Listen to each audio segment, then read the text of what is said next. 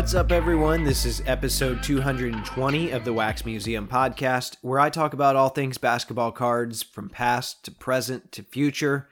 This is your host, Kyle, and as always, you guys can find me throughout the week on social media. My Instagram is at Wax Museum Podcast, and my Twitter is at Wax Museum PC.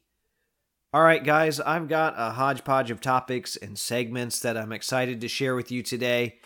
And I want to start things off by asking Did you guys see the trailer Panini put out for the most recent Flawless release?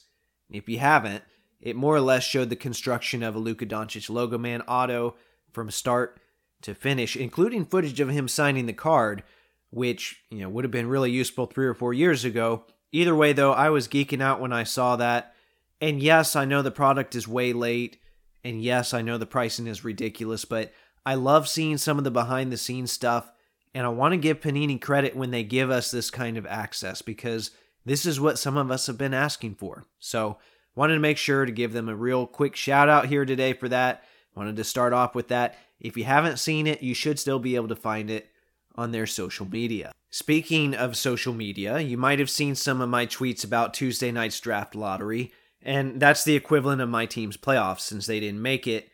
I thought about recording this intro at the last minute just in case something crazy happened with the Pacers, but uh, I'm getting sick, I'm losing my voice, and I knew better than that. And and you know what? They did not get the number one pick, right? I'm I'm going to assume that that is if you're hearing this version of the intro, that's what happened.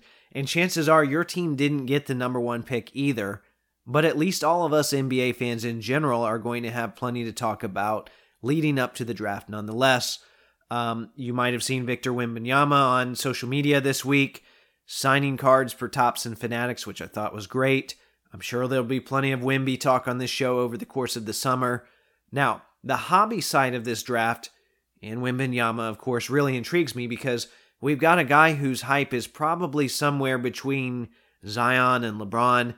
But at the same time, the hobby landscape is entirely different now than it was when either of those guys came out. And that's saying a lot, seeing as Zion was only four short years ago.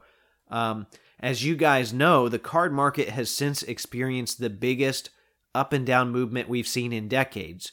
Then we've got NIL contracts, we've got new sets popping up from smaller companies like Wildcard and Leaf, and then, of course, we're still headed towards a major licensing change here in a couple years. And that's just the major stuff. The situation's a lot more nuanced than that. So, as you'll see in today's mail segment, though, I've taken advantage of some of these new opportunities with these other companies. I think they make some great binder cards, which segues well into the next portion of today's show, because as I've said before, I'm still trying to figure out my binder configurations, and I'm always learning from other people. So, in this case, I thought, why don't I just ask other people how they've done it? I played a pair of submissions for you a couple weeks ago. I got another two in my mailbox this week, and I'm going to go ahead and share those with you right now. Hello, everyone. This is Alex, more commonly known as Connell Collection on Instagram. Uh, when Kyle asked me to do a binder segment, I was happy to accept that because I'm a big advocate for binders and they've been a major part of the entirety of my collecting life. The telltale sign of a true collector to me is somebody who has a library of binders in their card room if they have one. I don't think it's a coincidence that my closest friends in the hobby have binders. As a young kid, I can vividly remember bringing my best cards binder to my friend's house to make trades. My brothers and I would debate if players like Vin Baker and Keith Van Horn belonged in what we called our awesome players binders. Fast forward to today, binders are as pivotal to my collection as ever. There are two major uses for binders in my collection. The first use for me is collecting my sets. I'm a massive set collector and there are several sets that can be found in my card room. The thing is, there's really no rhyme or reason to the sets that I build in my binders. They're simply just sets that I connect with for some reason. 2009 Studio, 1999 UD Retro, which is what my incredible set is from. 1970 Topps, not the easiest thing to put in a binder, but I found the pages for it. And most ambitious of all would be the 2013 Pinnacle Autographs 200 card set that I'm working on. There's nothing I love more than completing a set because of the journey of it all and how patient you have to be to put everything together. The second reason I use my binder so much is because of a friend of the show known as Sholey. His name is not S. Howley, it's Sholey. When he started sharing his Paul Pierce binders online, the thought of player PC binders is something I really connected with. Building binders chronologically for a player's career is something I love to do now. My Michael Jordan binder, for example, starts with the 80s Fleer cards and goes all the way through to his days with the Wizards. The Glen Rice binder starts with the eraser top haircut rookie cards and goes all the way to his final year where he played 20 games or so with the LA Clippers. I love LeBron. I love Dwyane Wade. Also have a Kobe Bryant binder. Those are just a few of the ones I have. It's a very special way to commemorate players that mean a lot to me, and I strongly suggest looking into that if you are interested.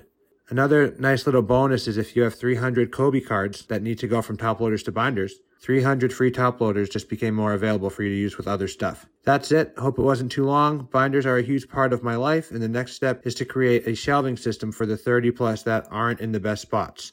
Thank you to Kyle for having me on for this segment, and let's go Pacers. Hello, this is Josh, aka Mitten State Collector, all one word on Instagram, here to tell you about uh, my binders uh, that I use in collecting. Um, the prefix for binder is bi, meaning two, and I have two binders. The first is a one inch uh, three ring binder with the uh, three by three plastic sheets uh, that clip in. I use this for my Ben Wallace Bowman and Topps flagship um, master set. It's arranged chronologically with Ben's first appearance on a Topps card in 1999-2000 all the way through his last appearance in 2009-10. I have the cards arranged uh, Bowman paper, Bowman chrome, Topps paper, Topps chrome, and within each of those set releases I have them arranged from most common to least common. My second binder is a modern Z Folio uh, Trapper Keeper style uh, that has 12 cards on each side of a sheet with the little pockets that show off the front of the cards only. I use this for my uh, other Ben Wallace cards, my other Pistons cards, and any 90s or 2000s uh, inserts or parallels I find interesting from a design standpoint.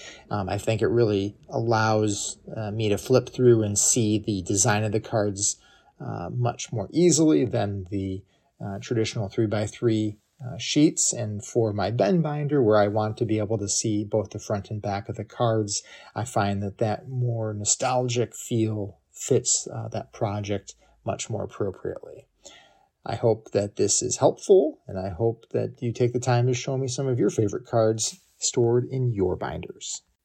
Okay, on to the mail. And I've had a handful of items pile up here recently. I've tried to keep up with those on my YouTube channel. I'm not going to talk about all of them here, but I do have a few items I'm going to share today. The first card I want to talk about is a Benedict Mathurin autograph from the new Leaf Vivid product and it's from a set called Inside Painting, and it's the blue parallel number to 30. Believe it or not, that's my first certified Mathurin auto.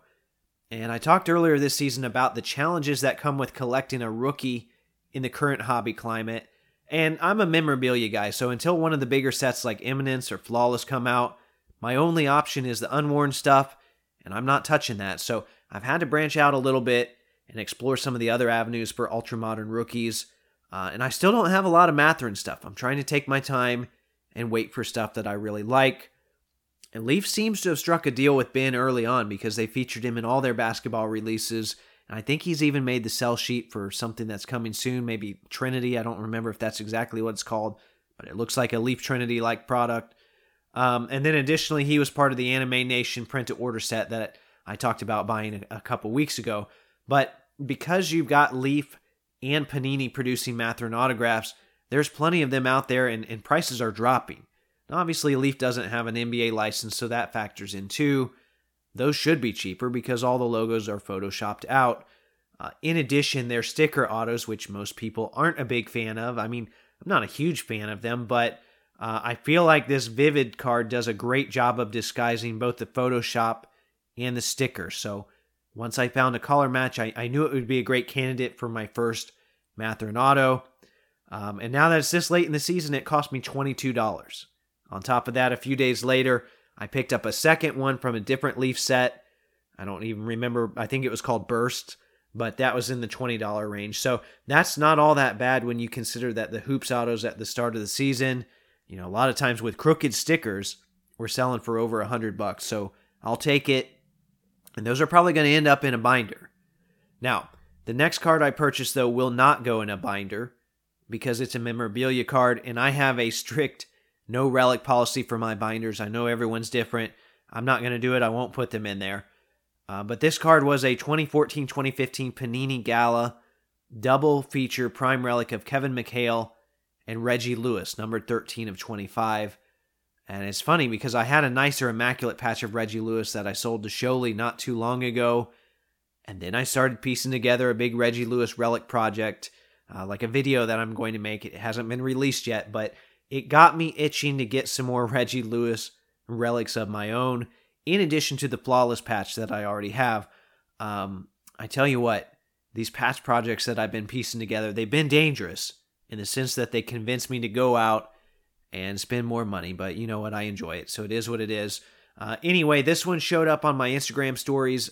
The price was decent. I like that the foil's green as well because it goes with the Celtics theme of the card.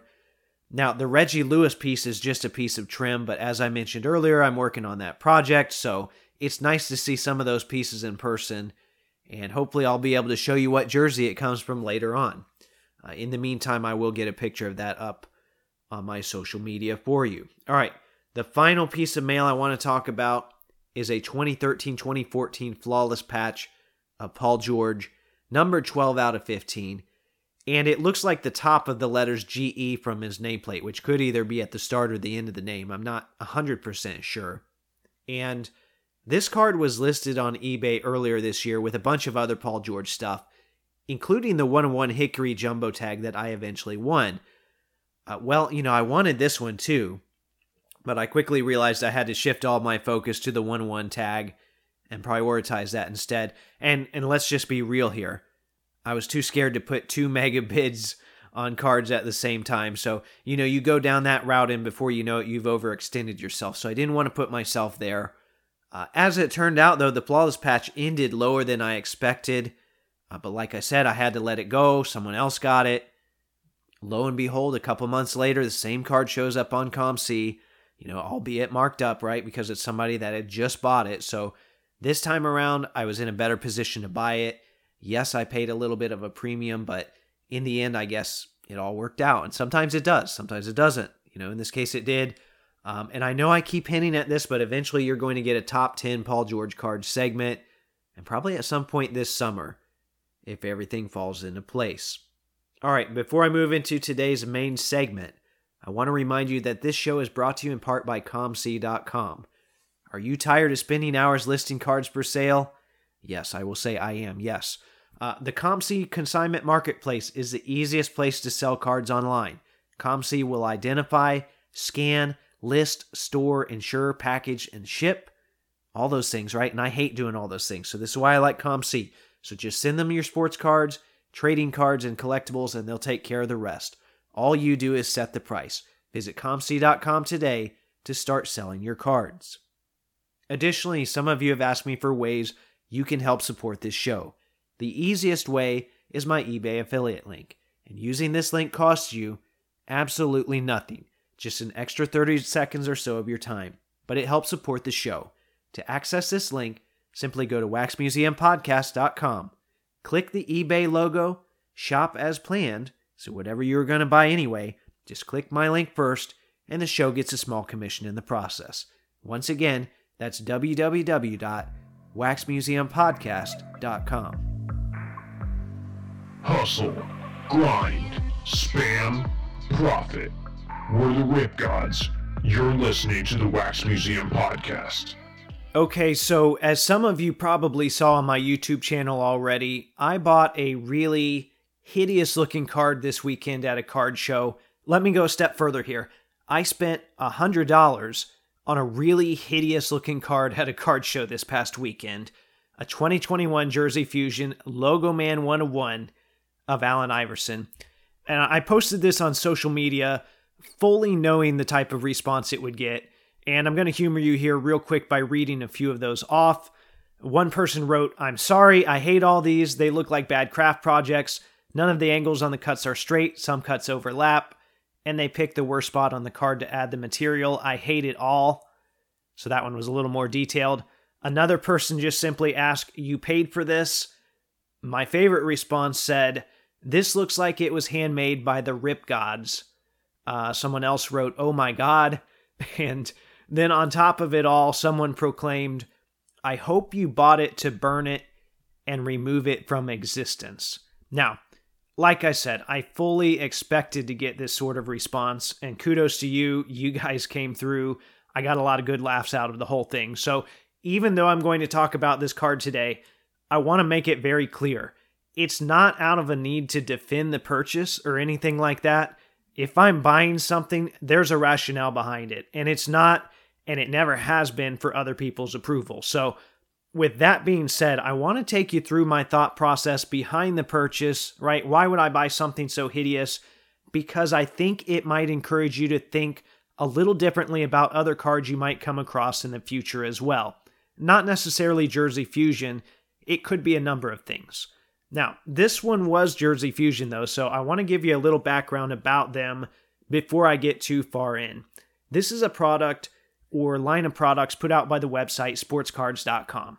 And they've bought a number of different game worn jerseys from some of the bigger auction houses. They've cut them up and they've inserted them into custom holders with previously existing cards of the same player. And as someone mentioned in the social media comments I read earlier, unfortunately, a lot of them look like, quote, bad craft projects. Um, I will say, though, I think the 2022 version has done a better job of, of framing some of the pieces in fact, I purchased a few over the last couple months, but some of them still look pretty bad. The thing that attracts me to this product the most, though, is the fact that they show all the source material on their website, and each card of theirs has a QR code on the back of the holder that takes you to that site. So if the jersey's been photo matched, they show that. If it came with any sort of letter of authenticity from the auction house, they show that. So you can determine if you think the source material is good or not, because a lot of the jerseys are presented to auction houses as game worn, when in all reality, the, the provenance is questionable. And this is an issue we've run into with the other card manufacturers as well. Now, the Allen Iverson logo man patch that I bought is from a 2009 2010 shooting shirt that he wore in his final stint with the 76ers. And I know there are a lot of people that don't like calling a shooting shirt game worn but as I've discussed previously, this is really common with basketball card manufacturers. So at least Jersey Fusion tells us what is from on the back of the holder. All right, so in this case, I've talked all about the swatch on the front of the card, but I haven't said anything about the actual card it's built around, and that played a huge part in this purchase for me as well. A lot of the Jersey Fusion products use uh, like Prizm base cards or low end Prizm parallels, or for the 90s guys, I see a lot of Fleer metal base cards. Some of the 101s, though, have a lot better stuff. For example, uh, there's a Kobe Bryant 101 on eBay that um, has four premium relic pieces on top of a 97 98 Metal Universe titanium insert. And those titanium inserts were one in every uh, 72 hobby packs back in the day. So, not necessarily easy to come by. And this Allen Iverson, though, features a 97 98 Skybox EX 2001 Jambalaya, which is insane because those were one in every 720 packs, so 10 times as rare as the titanium. The only problem is this particular iteration was never pulled from a pack. It is, uh, I guess, what you would call an uncut version, meaning it's not rounded off like the regular card, and it doesn't have the gold foil on the front either. And someone on my Instagram comments said eh, that's a fake version. That's not technically the case. Uh, even though I, you know, maybe that's where they were getting at it, it, but it's a little more nuanced than that. A fake or a counterfeit involves someone printing or manufacturing one from scratch. And that's a distinction we've had in the hobby for a long time now. This came from an uncut sheet that was originally manufactured by Fleer. Now, some of you might be thinking, how did someone get a hold of something like that in the first place? And we've seen a few of these come up for sale over the last decade for this particular set. Uh, I think I know of at least three sheets that came to market, and uh, two of them were a lot more concerning though because they had the gold foil on them, and there was an individual out there, unfortunately, that developed quite a reputation for making sheet cut versions from those. His name is all over the message board, so feel free to go down that rabbit hole if you'd like. Uh, but the fact of the matter is, just you know, trading card sheets in general just get out from time to time. We even saw a sheet of Prizm Silvers that got out in the last year or two, which I don't see a lot of that stuff from Panini right now, but who knows? It could be an employee. It could be that the company didn't dispose of them properly. Maybe someone went dumpster diving. You know, we don't know. In the case of the Fleer stuff, though, a lot of that was sold off in the bankruptcy auction from 2005. In fact, you can go back and look through the PDF of everything offered at that in person auction. There are a lot of uncut sheets listed. Unfortunately, they didn't specify which ones, but just know that there were a lot, and we've seen quite a few of them surface over the years. So this card likely came from something like that. But, you know, seeing as pack pulled versions are so hard to come by, there are people that have willingly purchased these as placeholders in their PC instead. And I can't find a comp for the Iverson, but a Raw Rodman sold for $500 back in 2021. Uh, a BGS slabbed Shaq sold for $1,300 around the same time. And then I believe there's a Jordan that's up for sale right now, but they're asking like 13000 So that one's not going anywhere. Um, that's not to say the Iverson is exactly the same as any of those but all of those were, you know, this similar style where it's not a die cut, it's missing the foil, and I think it shows that there is some demand nonetheless. Now, from the moment I saw this whole, you know, atrocity at the show in front of me, the wheels have been turning in my head because I think the card that Jersey Fusion purchased for use in this product is worth more than I paid. And then I think the Logo Man material is substantial in some way as well. At least to me it is because I, you know, collect game worn patches. So even though this thing is hideous, I view it more as a sum of its parts. And as I see it, that leaves me with a few different options. Number one, I could just keep it as it is, um, even though it's hideous, because I don't have a nice Iverson patch. So I could just keep it, right? Number two, I could probably sell it as is, and I figure I'd do pretty well. I saw a previous sale of the same exact card for uh, $350. So I don't know what all happened between then and now. I don't know how it got, you know, to this dealer in Florida, but anyway, the card has moved hands previously. Or number 3, the most fun version of all the options in my opinion. There's a part of me that wants to take the seal off and take all the pieces apart, provided it's built in a way that I can do that. So uh, before I just rush in and do that, I, I was you know thinking about going on eBay to purchase the absolute cheapest Jersey Fusion card I could find for a test run. You know, tear one up that's not worth anything. Um, when you know, I realized, hey, that's not even necessary because someone's probably already done that on YouTube instead. We live in a great era where there's a lot of curious people out there, a lot of information out there, and people are willing to share. Um, I found that exact style of video on the channel of uh, a collector named Michael Ham, who, ironically enough, is a, a, Florida native, and he's at this Florida card show. And he was there and he was browsing at the same table when I bought it. So he literally held this right after I bought it. Uh, and we didn't even talk about this video, so I didn't know it exists. But this video had some really important information for me because it showed that the whole thing was built in layers. You simply break the seal off the magnetic, and take the, you know, the top plate off. The top layer is just a thin piece of acetate with the relic attached to it. And then on the back of the card is another thin layer that tells you about the source material. Neither one of those is actually adhered to the card. So, in theory, you could put another card in there if you felt like it. Or in my case, I could take the card out of there if I felt it was more valuable that way. Now, I have not taken anything apart yet. I don't want to rush into anything. But here's my thinking. I'm in this thing for a hundred bucks. I could take this apart and sell the uncut Iverson card that's missing the foil. Obviously, all that will be disclosed, which is obvious if you look at the card anyway. If all indications are correct, that would leave me with a decent amount of profit and the Logo Man patch still.